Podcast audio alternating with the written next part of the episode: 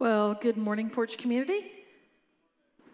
Good Labor Day weekend to you. So we are starting a new series today on the book of Leviticus. So in the first part of 2021, my mic's hot. We got a hot mic. In the first part of 2021, we did a sermon series on the book of Genesis, and then in the fall of last year, we moved into a series on the next book, Exodus, and so now we find ourselves at the third Old Testament book, which is the book of Leviticus, and so we're going to be walking through this actually through the end of October. So some of you are like, okay, well, I'll see you in November. Hopefully you'll be back. Interestingly, I found this very interesting. Leviticus was the first book that Jewish children studied in synagogue, which was their school. They didn't go to school and then go to synagogue. Synagogue was their school, and Leviticus was the very first book that they learned because it was the one that contained the law, that contained the ritual, it contained this is how you are to be holy, how you are to be clean, and so it was considered, very, very important. So this is what they started with. And then you compare it to today, where it tends to be one of the last books of the Bible that anyone really wants to get into, most likely because, I know for me it's true, and I've heard from others of you that said this, because Leviticus addresses a lot of things that seem rather irrelevant today. It addresses extremely detailed ritual about sacrifice. Well, we don't live under a covenant that requires us to make sacrifice anymore, right? Jesus has done that for us. And so we might find ourselves going, I don't really need to read that. It's extremely detailed about sacrifice. Extensive rules for how to be clean or to avoid being considered unclean.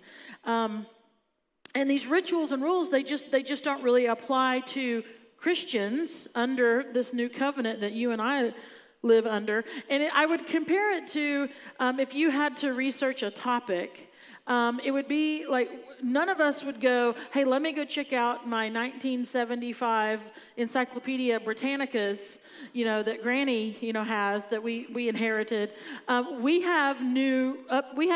have resources. We have ways to do research now that's updated. And so I think that's kind of how sometimes we look at Leviticus and maybe even some of the other Old Testament books, oh, that's old and now there's new.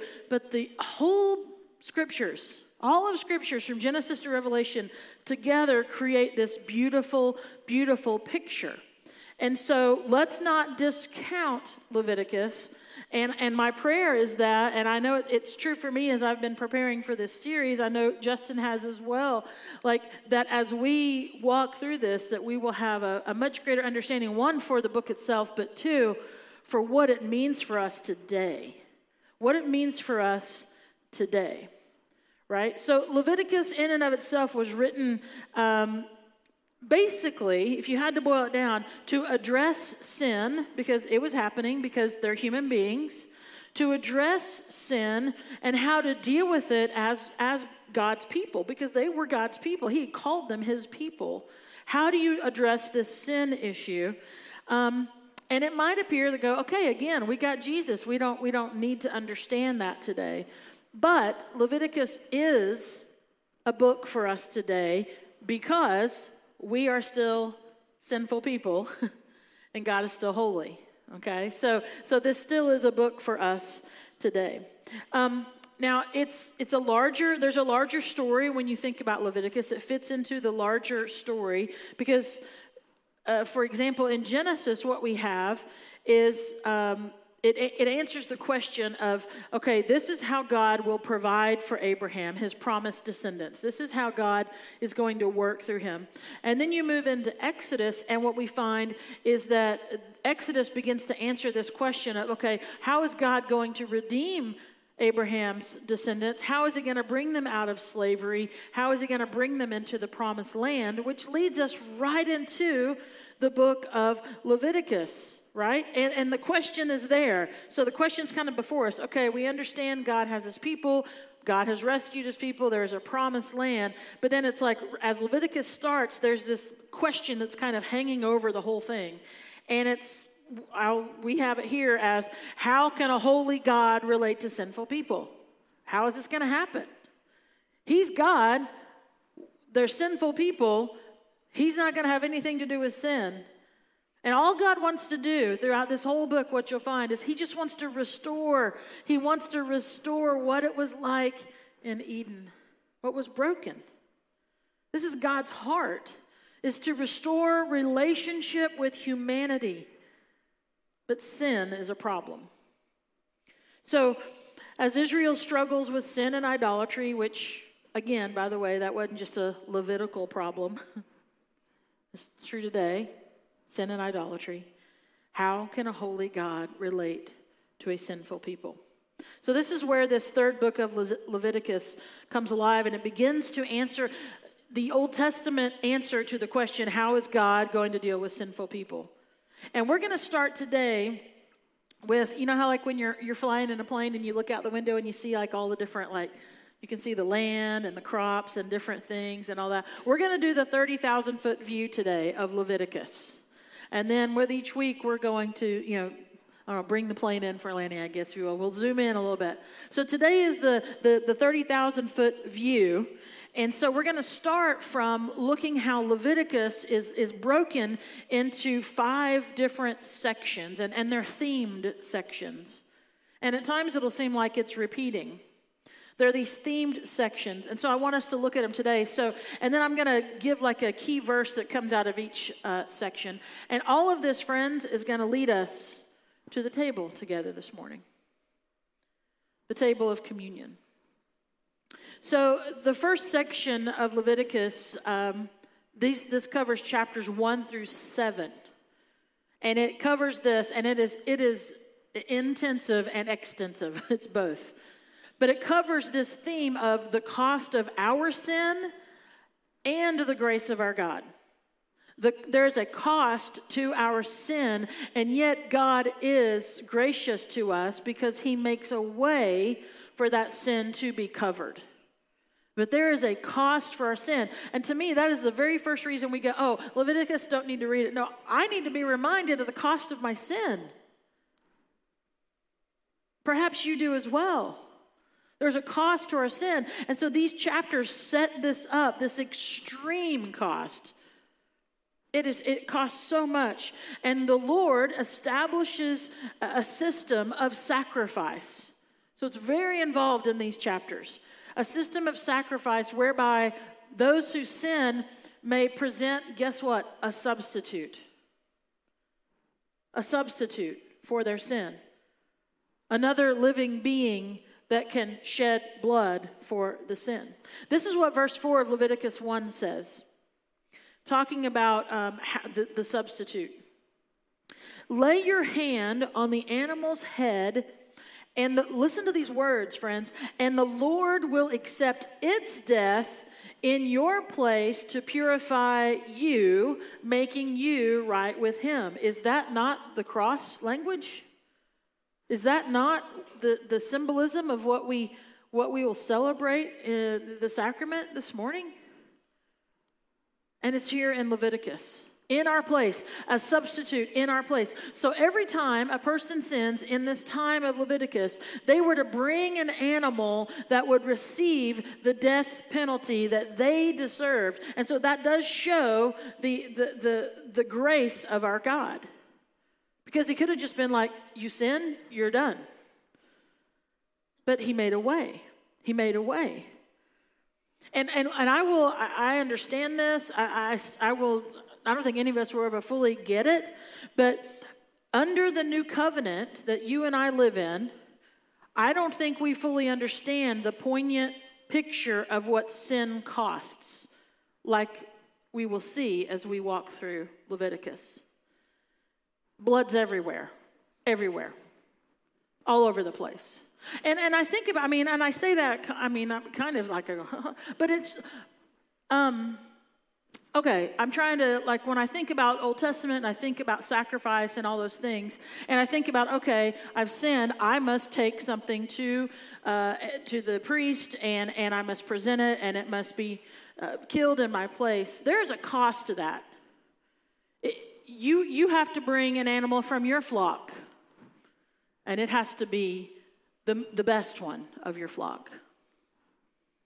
Right? And if you don't have a flock, then you have to purchase one. So it comes with a cost. And then you bring it. But guess what? You don't just hand it to the priest and go, thank you. No, you cut the throat for the blood to drain out. I know it's a little gross. So think about that. I mean, it's messy. But I'm pretty sure that, you know, if I'm living back in that time and I've messed up, I've sinned, and I've got to take an animal and I've got to do the sacrifice, I'm just going to guess that I'm not the only one that's sinned. So I'm guessing that there's been some other people that have also done sacrifices that day. And there's going to be people behind me. Can you imagine what that altar must have looked like, smelled like? See, we don't understand the cost of sacrifice. This is why Leviticus is important for us to understand. Leviticus helps us see the not only the cost, but the extravagance of God's love, the fact that he would allow the blood of an animal to cover my sin. So that's the first section that we see, the cost of our sin and the grace of our God. And then the second section, which covers chapters 8 through 10, we see that there is a need for a mediator. There is a need for a priest. There is a need for someone to help us be holy, to help us know the law, to understand the law, to know what it says. Because, I mean, if there's a way for me to be clean, I want to know how to be clean, right? I don't want to be unclean unknowingly, so we need to know this. And because God is holy, what he does is he requires a mediator to be there because he's not going to have anything to do with us in our sin. He loves us and cares for us, but he cannot be in the presence of that. He will not. So we need a way to connect to God. We need this. We need a mediator to stand between ourselves and God. And so what he does in these chapters is he starts to set apart priests, holy people, to help them understand all these laws and all these regulations and all these rules. He sets apart priests. This is what verse 10 in chapter 10 of Leviticus says. This is what the Lord is saying to the priests. He says, you must distinguish between what is sacred and what is common, between what is ceremonially unclean and what is clean, and you must teach the Israelites all the decrees that the Lord has given them through Moses. So the role of priest was incredibly important. In order for this Leviticus even to be able to work, it needed priests. And so now, and what we find then, though, is that these priests themselves, guess what? They're human beings too. They mess up too. They sin as well. So the question begins to kind of start to develop over all of this system, detailed system, is who is going to be the most faithful mediator? Who's going to be the most faithful priest between God and us? Who can be good enough? Which leads us to the next section, chapters 11 through 15. And it goes into, again, I mean, I cannot overstate how detailed all this is, but we will zoom in on it. But chapters 11 through 15 go over the distinction between clean and unclean. What is clean, what is not? What is acceptable, what is unacceptable? Now, back in Exodus 24, you don't have to turn there, but I just want to remind us that that's where God makes a covenant with Israel. That's when he sets us apart, his people apart. He consecrates them. They've been consecrated, which means that it's set apart and considered like holy and good, that God has a special place for them. And this story continues into Leviticus as God is explaining to them how they should live this consecrated life, how they should live this set-apart life in order for them to approach him. That's the end goal, remember? The end goal is for us to be in relationship with God. The end goal is for us to be able to come before God and not burn up and die. The end goal is for us to be able to be in the presence of the Lord. And this is what he is trying to establish. This is what verse 45 of chapter 11 says. God is speaking. He says, "For I, the Lord, am the one who brought you up from the land of Egypt, that I might be your God. Therefore, you must be holy because I am holy." This is his desire for them. This is why there's all these laws about what's clean and unclean. He wants them to be set apart. The distinction is there. Very detailed, very involved, very specific, daunting, if you will.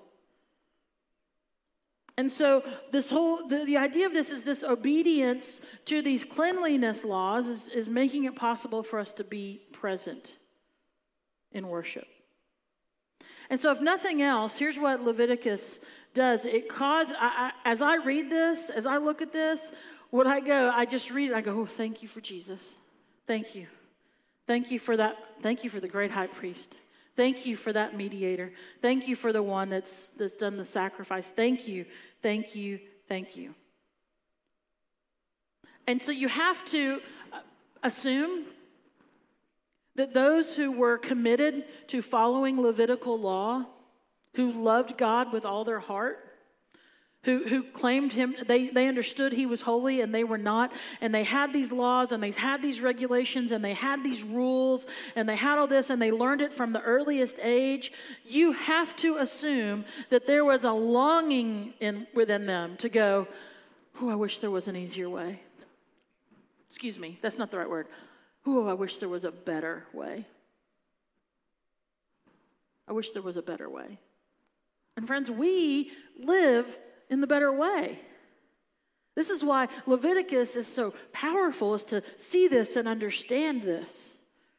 Now, the fourth section begins to show this foreshadowing, and it's chapters 16 and 17, and it shows the foreshadowing of the perfect mediator, right? The great high priest, the perfect one. Because in these chapters, what we find is this Day of Atonement. The Day of Atonement, which is a wonderful day for the people of Israel. The Day of Atonement, it happens once a year, and it's the day when all of Israel's sin was forgiven. Whew, that's a good day for 1 year. All of Israel's sin was forgiven. Sacrifices were made. Not just people bringing sacrifices, but sacrifices were made to cleanse the temple itself. Sacrifices to made to atone for the sins of the priests who were supposed to be the mediators. You ever heard of the term a scapegoat? Comes straight out of Scripture. Because see, for the Day of Atonement, a goat called the scapegoat was presented as a substitute. And upon the scapegoat were symbolically the sins of the people that were laid upon him. This is what chapter 16, verses 20 through 22 says. When Aaron, he was given the role of the Levitical priest, when Aaron has finished purifying the most holy place and the tabernacle and the altar, so all these needed to be purified, he must present the live goat. He will lay both of his hands on the goat's head and confess over it all the wickedness, rebellion, and sins of the people of Israel. In this way, listen to these words, he will transfer the people's sins to the head of the goat. Then a man specially chosen for the task will drive the goat into the wilderness. And as the goat goes into the wilderness, it will carry all the people's sins upon itself into a desolate land.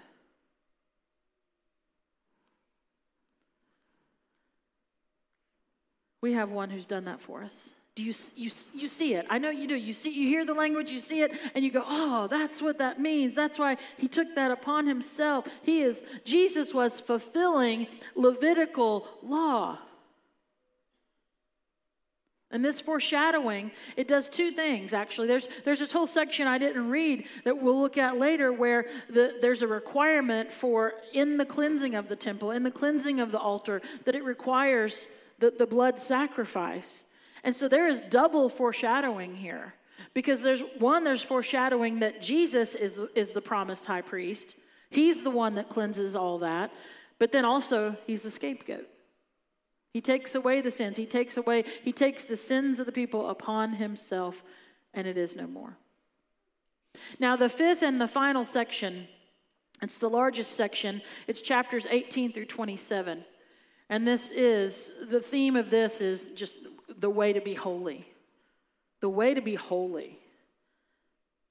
As chapter 11 told us, God says, I'm holy, so therefore I want you to be holy. What this section does is it outlines, okay, this is how Israel is going to distinguish itself to be holy from all the other nations. Why do you not eat this? Why do you dress like that? Why do you not do this? Why do you do all these things? To distinguish themselves from all the other nations because they were consecrated, set apart people. How are you going to look different, my people? God gave them a way to do so. And in chapter 26, it specifically highlights the promised blessings for those who pursue this holiness, but it also highlights the threatened curses for those who don't. And so the conclusion of the book, what it reveals God's heart as he promises forgiveness to any who will repent of their sin. This is what it says beginning in verse 44 of chapter 26. The Lord speaking, he says, but despite all this, there's his promise. I will not utterly reject or despise them while they are in exile in the land of their enemies. I will not cancel my covenant with them by wiping them out. He had every right to.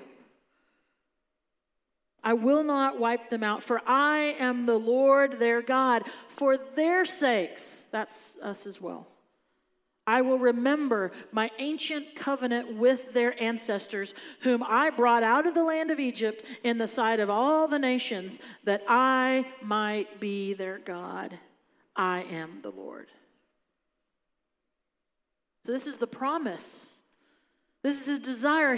We are set apart people, and this is what Leviticus, I hope, will come alive for us. And as we go on this series together, I encourage you to be reading in Leviticus. I also encourage you to be reading in the book of Hebrews, because Hebrews makes you go, to a lot of the things in Leviticus. It's for us to read this together. As the band comes back out and those who are serving, go ahead and come and prepare to serve you. I want you to hear this. Think about this. In a day where, let's be real, when holiness is so easily neglected, I think it's important for us to be reminded that we are to be holy as God is holy. That's what he calls us to. And what Leviticus does is it reveals the heart of a gracious God. And what does he do? He provides a substitute for us. He provides a substitute for the sin of his repentant people. And so the bread that Jesus shared with his friends, they were reminded of what happened in Leviticus and that law. And so when Jesus said, this bread represents my body, which has been broken for you,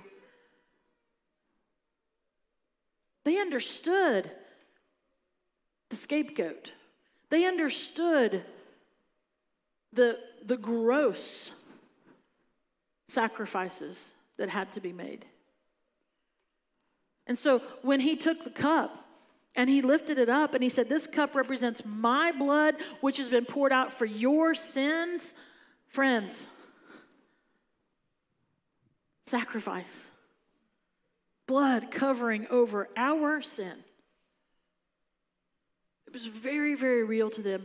And my prayer is that this becomes very, very real to us, that we have a greater understanding of this beautiful sacrament, and that we desire to be holy as God is holy, not so people can look at us and go, oh, wow, look how holy you are. No, no, no, no. So that we would magnify the Lord. So that when people see us, that they don't see us. They see Jesus. They see a loving Father. They see a person full of grace and mercy, hope and life.